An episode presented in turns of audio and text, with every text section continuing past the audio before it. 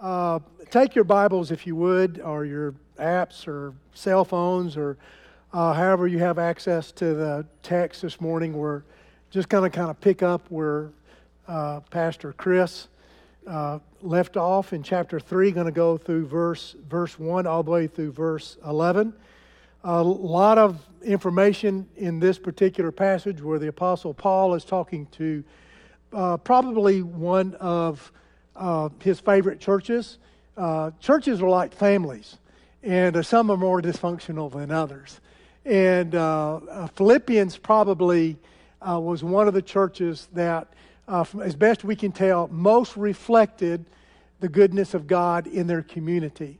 And so I think Paul had a lot of good things to say to the Philippians, whereas in other cases, like Galatians and, and Corinthians, he had uh, some good things to say, but he also had some very harsh things to say. But uh, in this sense, he's like protecting them.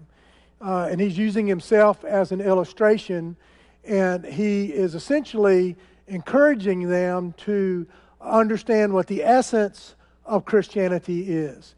And there was a lot of propensity in the first century to kind of miss that, just as there is today uh, in the you know, the current cultural context which we live in today, uh, there's a lot of confusion. There's a lot of people uh, who would claim to be Christian, uh, but what they mean by that is, you know, there's kind of a philosophical assent to the existence of God, or maybe they like the morality of Christianity, or maybe grandma was a Methodist or something like that. There's a lot of different meanings when you ask people about their religious affiliation.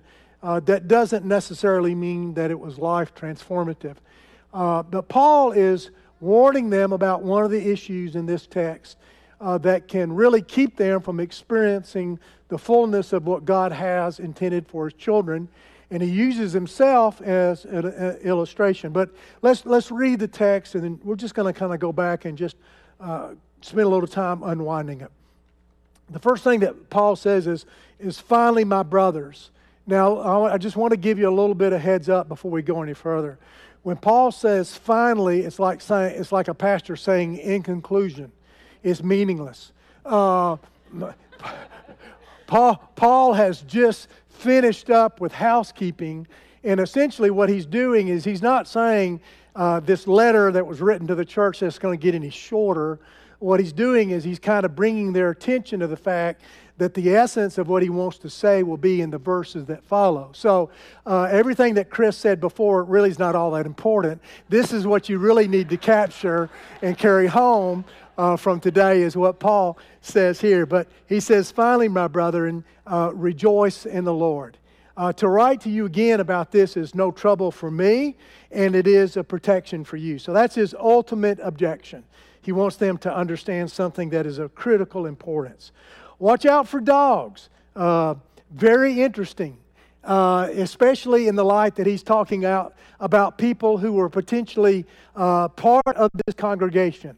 If, if it not part of the congregation, at least had some external influence on the, con- on the congregation. You know, I've been a pastor for a long time. I don't think I've ever looked at anybody in the church and said, You dog. Uh, you know, at least not with any malice in my heart. But Paul uh, he's very bold in this, in that he sees that there is a destructive potential within the context of the church to miss what is the essence of our faith and our relationship with God. So he, he's warning them watch out for dogs, watch out for evil workers, watch out for those who mutilate the flesh. For we are the circumcision, the ones who serve by the Spirit of God, boast in Christ Jesus, and do not put confidence in the flesh. Now, Paul's talking about the Judaizers. Uh, now, the Judaizers, for a, a, lot of us, they, you know, the church was comprised primarily of Jewish believers in the beginning. Uh, but as the church began to expand, uh, it began to reach a lot of Greeks and Romans and barbarians, people who had either other religious backgrounds or no religious background uh, whatsoever. And they had grown up without all the traditions and the law and the concept of Judaism. And so these folks were coming into the church where they were part of the church, and they were essentially their message was Jesus plus, Jesus plus something. So you, this is the, their their passion was something else besides what Paul was saying should be the passion in the life center of a Christian. It wasn't divorced from Christianity, it wasn't divorced from religion, but it was, it was a minor. It was maybe a topic of discussion, but it wasn't anything to major on. And Paul was essentially saying, in a way that you and I could understand it, is there's always people in the church who will major on minors. And those individuals will keep you from something that is your inheritance and your heritage as a follower of Christ if, if you're not careful. And so he goes on uh, in talking about the Judaizers. In verse 4, by identifying himself as one, although I once had confidence in the flesh too. What Paul is saying is, I used to be a person that was gripped by an ism in my life. And I was convinced that I, my role in life was to convert you to my particular subset of beliefs in regards to Judaism. And I was very passionate about that. Uh, I think Paul would say, if you had known me back then, you probably wouldn't have liked me. But I was a self fulfilling, sanctimonious, self satisfied, religious, hate filled bigot pretty assured of my own self righteousness and rightness. And my object was to bring everybody into compliance with my particular ism in my life. And the reality is, Paul is just identifying his ism. In every cultural context, there are millions of isms. I mean, if we go back to the time of Jesus, I mean, just, just look at some of the groups that were both religious and political during his generation. There were the Sadducees. The Sadducees would be our liberals. They were the people who believed in some sense of morality, but they kind of denied the supernatural and the Sadducees were around Jesus, and they're around us today. There are people who kind of say, well, you know, Jesus was a good guy. He has some good things to say. We like the morality of Buddha, Muhammad, and Jesus. They're, they're essentially all the same, but the, but the core of the claims uh, of Jesus, we, we would reject those. So the Sadducees were there. Uh, you had the Pharisees, which Paul is going to identify himself as a Pharisee. They were the literalists. They believed the law, they lived the law, they preached the law, the life was the law. Uh, and so the, Pharisees were all around Jesus. And in fact, uh, most of the conflict that Paul had in his ministry were with the Pharisees. But there were also the Zealots. And the Zealots were the people who were sick and tired of the injustices of the current uh, political reign. And so their life was consumed with voting out of office Nero. Of course, you don't vote Nero out of office. But they just went from year to year uh, trying to find political ways to over. Their thought was if we get rid of Rome, then everything is going to go back and be the way that it used to be. And so that's how that, that it wasn't that Rome was good, it was just that they weren't going to get rid of Rome. Rome, God would get rid of Rome and do it in His timing and His way, but the Zealots weren't going to do it. But when they came into the church, they wanted everybody to become politically involved on their side. Then there were the Essenes, and the Essenes were just kind of like, you know what? This world is such a bad place, we're just going to escape. We're going to move out of Asheville. We're going to move up into Yancey County. We're going to get us a little farm up there, going to dig a little hole in the ground. We're going to get some beanie weenies and some AK 47s, and don't come mess with us. You know, the Essenes were going to escape uh, all the turmoil. You think today is politically and religious complex? It's no different than what uh, your brothers and sisters faced around the world uh, back in the first century. And so Paul is saying, look, there are personal isms, there are uh, isms that come from the culture, and there are religious isms. And you need to understand that these will stir you up and keep you from what God wants you to experience. So watch out for the dogs. He goes on and he says, Look, I was circumcised on the eighth day. I'm a genuine Rolex. I'm not one of these latter day converts who got to get circumcised when they were 40 years of age. Uh, you know, my thought about that is heck no, ain't going to happen. But nevertheless, moving on, uh, the nation of Israel, I've got the right heritage. I mean, I was born. I am, I am an American, whatever that means. I am, I am born of Israel, of the tribe of Benjamin. And what that meant uh, to the Jews in the audience is uh, the northern tribe, the northern kingdom, all became apostate. They all left God, and Judah stayed with the worship of God, and one other tribe stayed with Judah. Guess who, which tribe that was? There's Benjamin. And so Paul said, you know, all the way around, even from my birth, I got all the things right in regards to legalism. So I, I, am Jewish. I was born Jewish. I've got a heritage that's Jewish.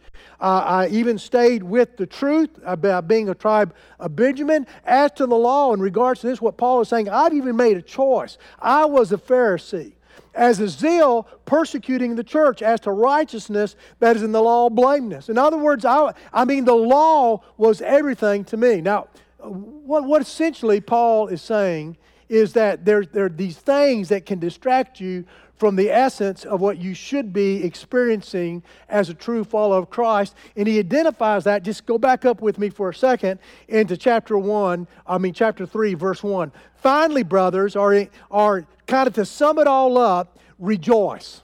That's it. What, what Paul is saying is that the true nature of Christianity is joy. Now, I want you to understand the context of the Apostle Paul uh, in this particular passage as he's writing it. Paul has been persecuted, Paul has been in prison, Paul has been shipwrecked, Paul has been enslaved, Paul has been beaten, Paul has left everything, and he has lost everything that ever gave him in life significance and meaning. Have you ever been there? Everything is gone. No home, no family, the people group that he identified with have turned their backs on Paul, have rejected Paul. Ultimately, they will be the ones that call him a traitor and turn him over to Rome to being executed. Everything, everything in regard to Paul's identity, everything in regard to Paul's happiness, everything in regards to Paul's welfare now is gone. It's lost. It's over. And yet, Paul is saying the natural estate for the believer is joy. Rejoice. Now, I want to, give you a little illustration that may be helpful uh, to understand where, where Paul is at. I, am a, I'm a big football fan, like my son, or maybe my son, like me. Uh, and uh, so I love to go uh, and grew up going, uh, sitting with 100,000 people who just abs- acted like absolute fools you know, and they'd get excited uh, over uh, touchdowns and fumbles, and we'd yell and scream. You know, as a pastor, uh, you know, later on I began to think, I wonder what would happen if the church ever got excited about God the way we're excited about these football teams. That's, that's another story. And so, you know, we're going, and it's one of these kind of uh, SEC championships, and, it, and it's, it's back and forth, back and forth. And, you know, it's touchdown and victory followed by fumble and defeat. And so, you know, everybody in our side of the stands pulling for our team, there's all these emotional highs and emotional lows. You know, it's like, ah, we're going to win. Yeah, no, we're going to lose bad. And we're going through this. And somewhere during the game, I noticed that there was this young couple sitting in front of me, and they never looked at the game. They're sitting there and they're holding hands and they're looking, they're just looking at each other. And, and every once in a while, you know, the people will stand up and, and they're just sitting there, just holding hands, looking. And he'll whisper, you know, some, I'm sure, some sweet nothing into her ear. And you can just, you can just see it in her face. You know, it's just like, oh, and, you know, and a little bit later, she'll whisper something, you know, into his ear, and it's like, oh. You know, and, and the whole time, this war, this gridiron war, is being waged out on the field with highs and lows and sufferings and victories and defeat, and they're just oblivious to it. And, you know, by the end of the game, I'm watching them, I think, you know, I think I'm going to throw up. and, uh, yeah, middle aged guy, these syrupy, sick teenagers falling in love, you know, messing up my ball game. and, uh, you know, so I, at some point in time, I complained to my wife, you know, what's wrong with these kids today? I mean, well, you know, well they, you know, you know what you say, oh, they just go get a room. I mean, just get out of here. And uh, she makes this astute observation. You used to be like that. oh, really? You really? You know, I can remember growing up, I had tyrannical parents. They expected me to do chores growing up. You, you know, they were a World War II generation. They didn't, they, didn't, they, they didn't live their life around me at all. They had this novice. I was the child, and, you know, and that if they were going to have dwarfs that they fed, those dwarfs were going to have to work. And so I, I had to cut grass. I had this big hill I had to mow every day from the time I was two years old now, probably a little older. You know, I go to college, my dad come home, my dad has a riding lawnmower. I said, Dad, I cut the grass with a little push lawnmower. What's the ride lawnmower? And he goes, Well, I didn't need one before. And so he, you know, and I had to wash the dishes. And I can remember, can you, ima- can you imagine uh, growing up in my state playing football for a state championship team and having to go home and wash the dishes? And I can remember being 15 years of age telling my mother, What are you thinking? I mean, I'm a 15 year old testosterone filled male, and you and I have to get up from the table and I have to wash the dishes. Are you crazy? And I can remember when I graduated from high school and I went to college, there were two things I intended never to do again to do. I was never going to cut another yard, and I was never going to wash another dirty dish. Now, my wife, I don't know if she's here this morning, but she will, t- she will testify to you. I lived with three other guys and we never washed a dish in two years. but back when I was falling in love with Heather, uh, her mother, they had spo- sponsored refugees from China coming in during the communist takeover. And uh, so one of the refugees owned a restaurant and he was a gourmet cook. And so, in thanks, he kind of taught Heather's mother to cook. And so we would come home from college, and she would cook these nine course gourmet Chinese meals that took two, and I'm not kidding, uh, two to three hours to eat. I mean, they were just absolutely extraordinary. But after she got through, that kitchen looked like a nuclear war zone. I mean, it was a disaster because she worked, but it was Heather's job to wash the dishes. So she would go make her way uh, back into the kitchen and, uh, you know, begin to order things and wash those dishes. And, uh, you know, so I just stayed in and had adult conversation with the old people. No, that's not what happened. I went back, I went back and I washed the dishes with Heather. You know, at that time in my life, falling in love with her, there was nothing I could think would be a better situation than for an hour and a half to have my hands in warm, soapy water with her hands touching her. And I can still remember being next to her at that kitchen sink for an hour and a half and turning around because one of the things, one of the rules about the McCracken household is when I was in the presence of her parents, I could not touch her. If I'd put my hand around Heather, my girl I was dating, her father would look across the table and he'd take his glasses and he'd put them on his nose and he'd stare at me. And that stare meant, get your hands off my daughter. And so, you know, I, I, I just would do this.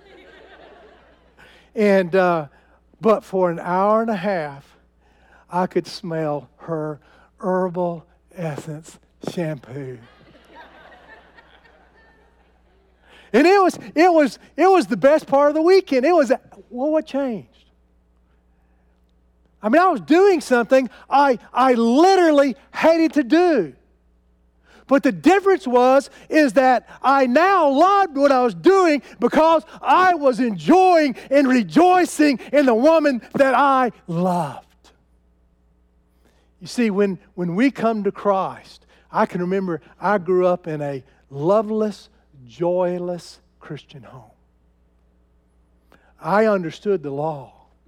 As a child, I was taught the law. I was punished according to the law.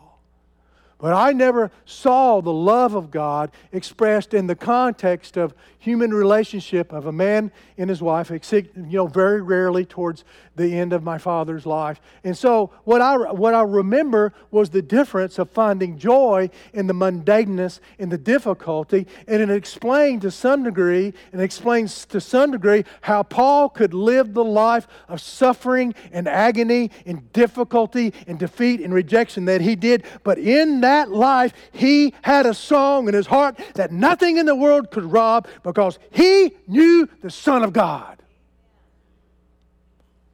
I'll tell you something about losing your joy of your salvation. There's three aspects very quickly I want to mention about Christian joy. Number one is it's based on knowledge, but that knowledge is not just datum. I know a lot about Heather. If for uh, Heather and I just celebrated our 42nd anniversary, and what a miserable life it would be is if she lived in another country and somebody else sent me letters saying, you know, she's five foot two and she has brown hair and she has brown eyes and she likes this and she likes that. But for 42 years, I would have lived in a relationship where I had comprehensive intellectual knowledge about a woman I'd never kissed, I'd never smelt her hair, I'd never held her hand, I'd never looked into her eyes. And God is not calling us us into that type of relationship. That is the dif- difference, that is the distinctive that makes a difference in Christianity. It is not about the law, it is about a God who loves us, who writes the laws transformatively on our hearts. It's not that we reject morality as Christians. We don't. It's the difference is that because of now we are in love with God and God is in love with us, it flows out of us rather than being some type of false external application that religion is essentially the essence of religion around the world and even in some churches today. So Paul says, look, it's got to be knowledge. We got to, and this is what I'd say. I study and get up in the morning and I study God's word and I do, I do it to know about God, but we study God's word to know Him.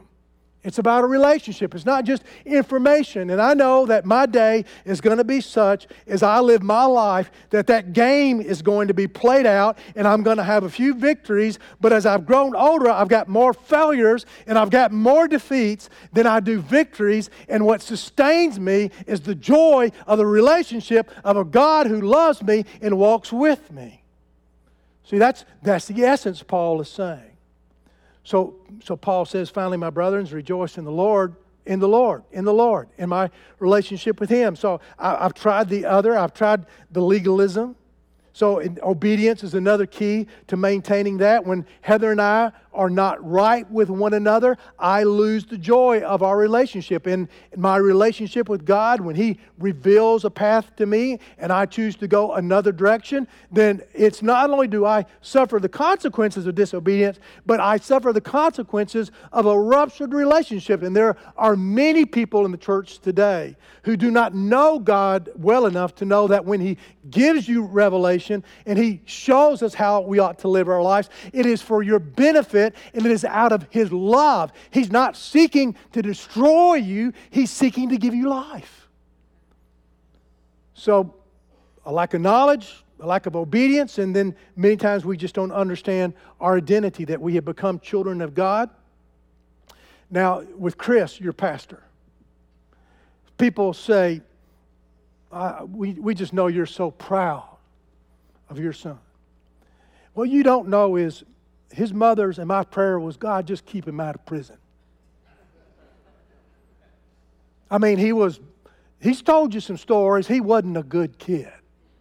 I mean, he was a good kid, but he had his side and he did his things. And sometimes mom and daddy didn't even know about his things. We suspected some of the things, but he kind of lived his life in rebellion. But, but this, is, this is the reality of what Paul is saying here is that we as parents, we always loved our son no matter what happened, no matter what choices he would have made. If he was in prison, we'd not love him any the less. And so it is with our Father. Uh, God's role and God's reign in the life of the believer is not for the purpose of condemnation. It is for the purpose of freeing you from sin that will destroy you. It's because the very nature of God in the life of the child is He walks with us in a love relationship. Well, then Paul gets to second, the second verse where he just basically says, Watch out for the dogs. And we've already kind of mentioned some of the cultural dogs and some of the religious dogs. There's another type of dog that we see uh, in the New Testament. They were called the Nicolaitans. And the Nicolaitans were kind of the opposite of the Judaizers. Uh, you know, if, if legalism is one extreme, then license is the other. And the Nicolaitans basically said, you know, since we're believers now, it really doesn't matter. Since we're saved by grace, we've got our Christian liberty. And so if it feels good for me to punch Mike in the nose, I'll just punch Mike in the nose. What do you think, Mike? Let's do it. I'm not about to. The Nicolaitans just kind of took the other extreme. Now, let me, let me tell you, as a pastor, what I've learned is there's there are kind of three roots of isms that you and I are going to fight with if we're a follower of Christ all of our lives, and we've got to take authority over those isms in our hearts and our lives. The number one is, is the ism of our personality proclivities. And what I mean by that is all of us are created by God in different ways. For I'll give you an example. My wife is, is when she does her personality profile, one of the tests you can do, she comes out as a beaver Labrador retriever. That's the, they use animals. Now, the Labrador Retriever means my wife loves people. She just loves people. And uh, we walk every night together, and yes, we hold hands sometimes. And when we do, we pass dogs. You know, some dogs pass you, and they look at you, and it's kind of like, I'd eat you alive if I had a chance. And other dogs, like Labrador Retrievers, they see you coming and they smile.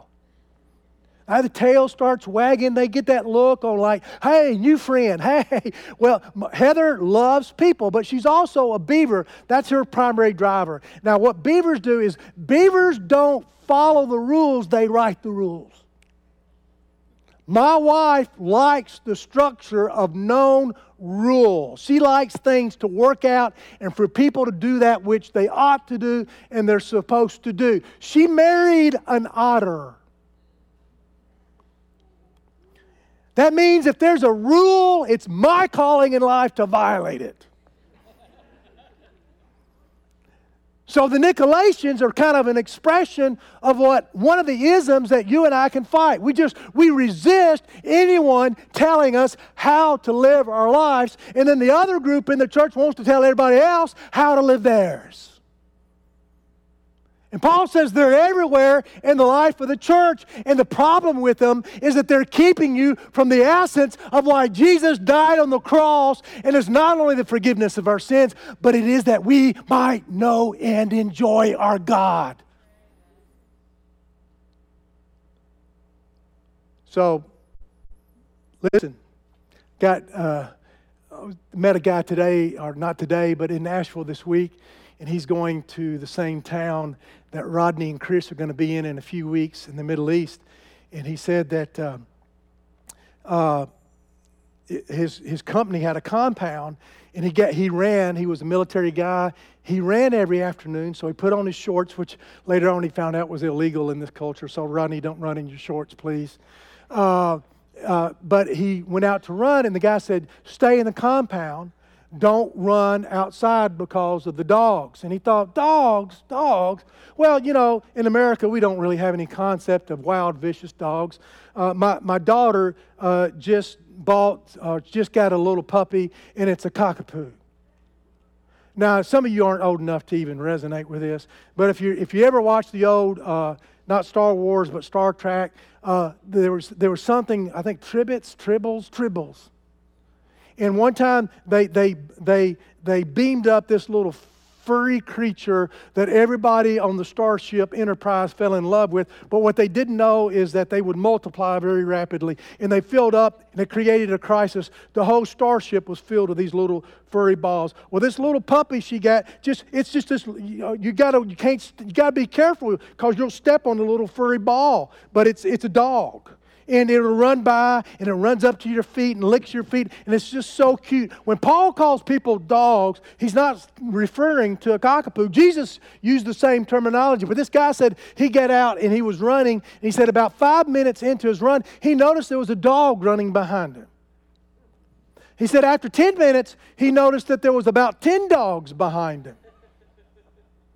He said, about 15 minutes into the run, the dogs begin to work in a coordinated fashion in the way that a wolf does. One would run up and try to grab his ankle and his legs and bring him down. At this point, you know, he's decided from now on, I'm going to run in the compound because these dogs are seeking to kill me. I'm out here to do this, and these dogs are looking for a meal.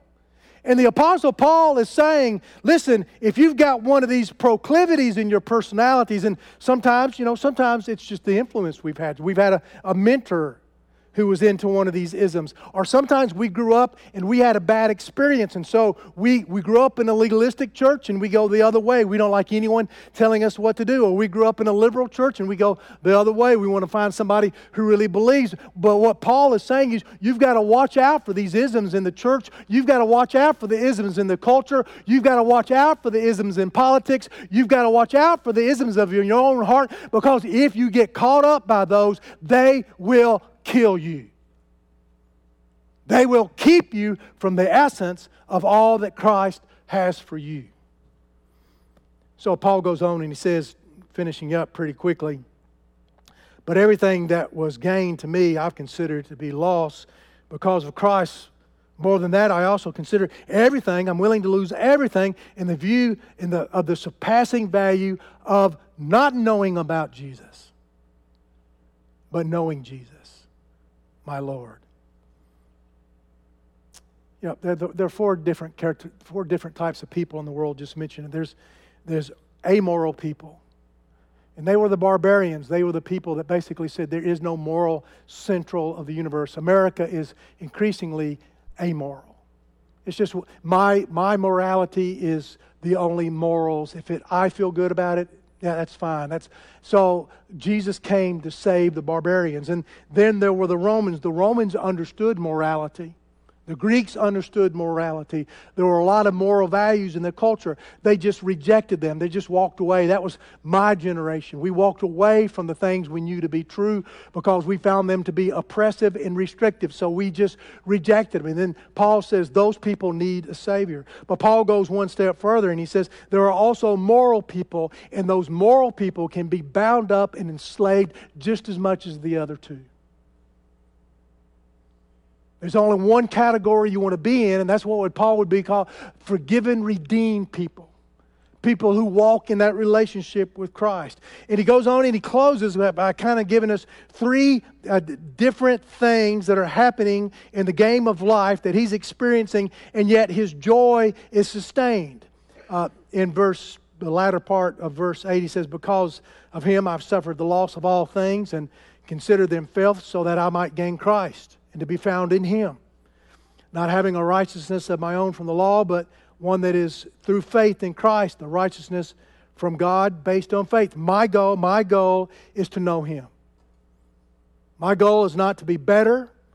My goal is not to be educated. My goal is not, he was that, but my goal is not to be better in my understanding of world philosophy or to get more likes on Facebook. My goal is simply to know him and the power of his resurrection and the fellowship of his sufferings, being conformed to his death, assuming that somehow I will reach the resurrection from the dead.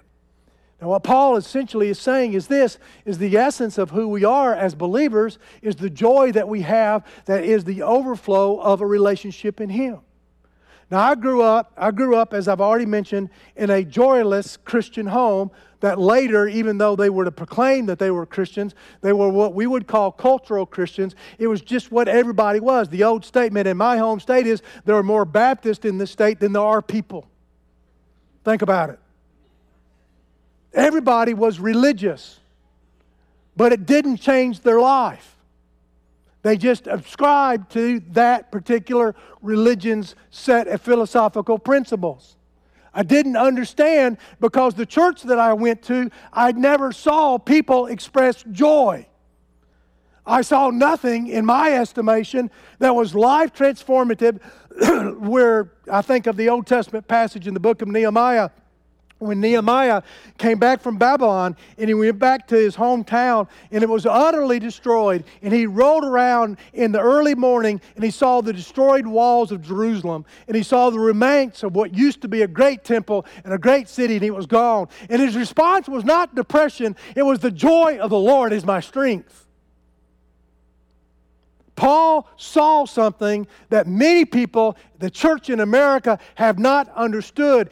Christianity is just not believing in God, it is having a relationship with the God who died for you.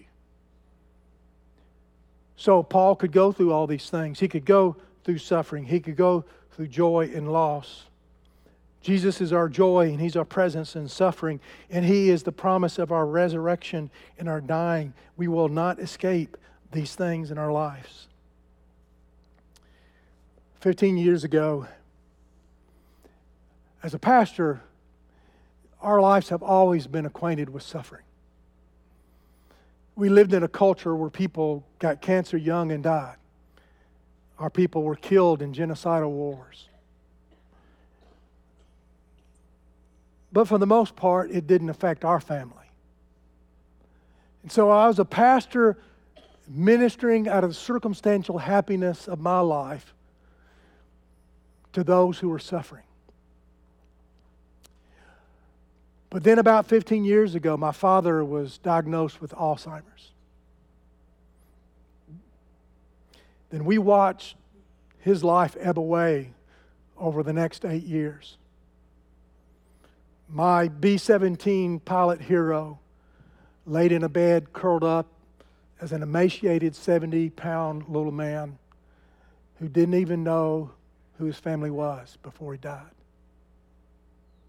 And then it was my mother in law who, the same long, torturous, painful, gut wrenching death with Alzheimer's, becoming just a shell of the human being we know. Then my father in law with Parkinson's disease. And finally, this February, after eight years of being with us, this long suffering period of time, to my mother finally passed away. For 42 years, in good times and in bad times, one of the things that has sustained me is the presence and the joy of my marriage to Heather Dillon. When we suffered, she was there. When I hurt, she was there. There's always the continuance of joy because of the primacy of relationship. But six years ago, she became ill. And there was a time where I thought I was going to lose her. And in those times when she was at her worst, my Savior reminded me you cannot hold on to her, but you can hold on to me. I will never forsake you. I will never leave you. I am the love of your life.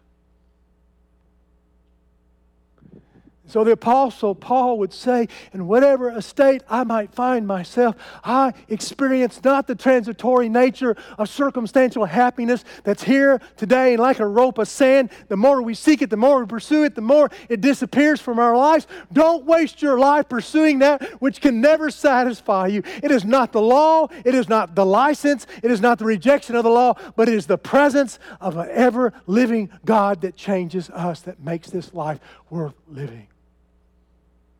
I want to ask you two questions in closing this morning. As a Christian, are you like King David, where he fell, fell into sin and he said, I've lost the joy of my salvation? That is not, you want you to understand, that is not the normative estate that is not the normative state for a born again believer of Christ. It is through all of life to experience His presence in such a way that even in our suffering, even in our pain, even in our dying, we walk in joy. Are you walking in joy today? Do not allow the isms, the troubles, the weeds, the problems of life to rob you from that which God has given to you through the cross and the dying of His Son Jesus. That is our inheritance, our right, is this relationship that we now have with God. So I don't know what to do. I don't know how to restore that. Come to Him, cling to Him, get to know Him. Read about Him, pray to Him, speak with Him, talk with Him, look to Him, walk with Him, experiencing Him. Like the psalmist has said, Oh, taste and see that the Lord is good. It's not just quantum data, it is the reality of the presence of God living in us, the hope of glory. The second thing I want to say is Did you ever have His joy in the first place? My parents would have argued with you all day long that they were Christians. They'd been baptized. They were members of a church. They did all the requirements of the law. And the one thing they didn't have was his joy. Thank God I saw in their later years God changed that. I saw the joy of the Lord come into my parents' life to some degree that they could know it at that point in their life. But you may be here this morning and you may be one of those cultural Christians where you think, well, my grandmother was a Christian. I'm an American, therefore I'm a Christian. I go to church, I'm therefore a Christian. No, the definitive mark that distinguishes a Christian from all other humans on the planet Earth is that no matter where we find ourselves in life, God's presence and God's joy makes a difference in our heart. Where there is no song, He gives us a song.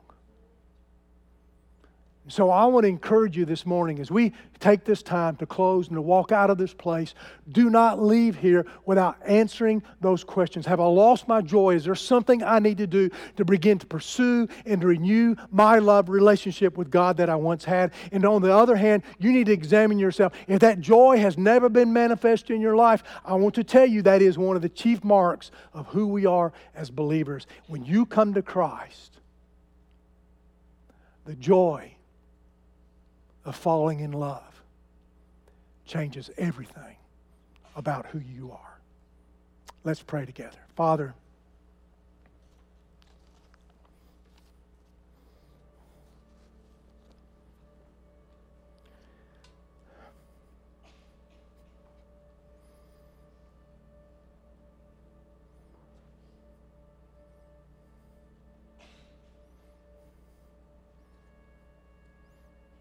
God, keep us. Keep us from the dogs.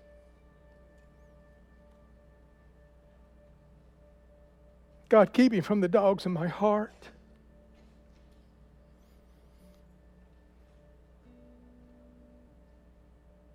God, keep us from the dogs of religion.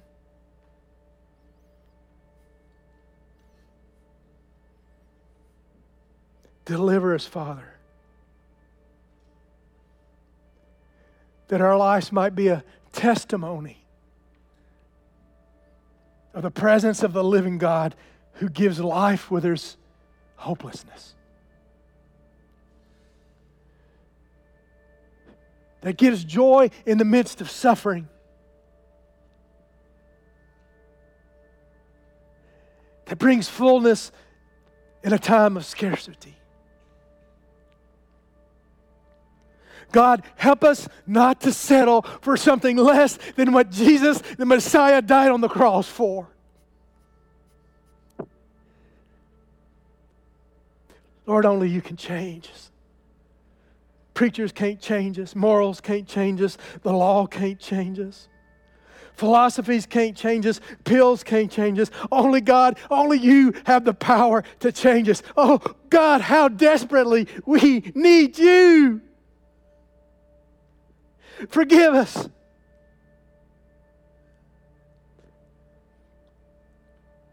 When we lose what you bought for us on Calvary. Lord, restore the song. Put joy in our hearts.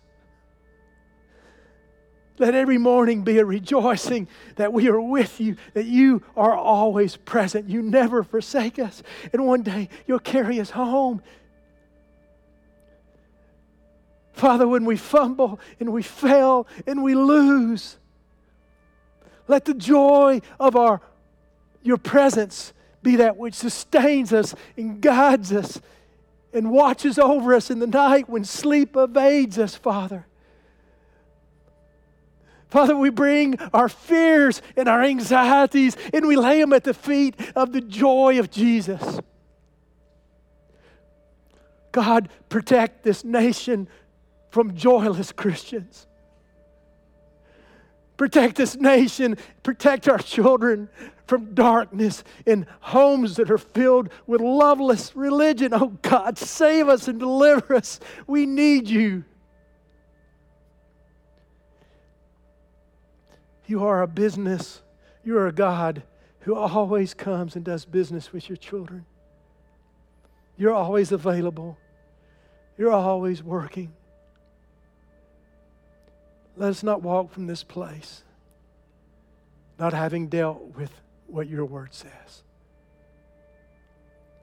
We're going to close. We're going to sing. During that time, if you need to come and pray and encourage you to do it, but just you can do business with God right where you're at. Just think about what we've said. Just speak to Him, talk to Him, cry out to Him. He's faithful to answer. And then we'll close after this time of singing together.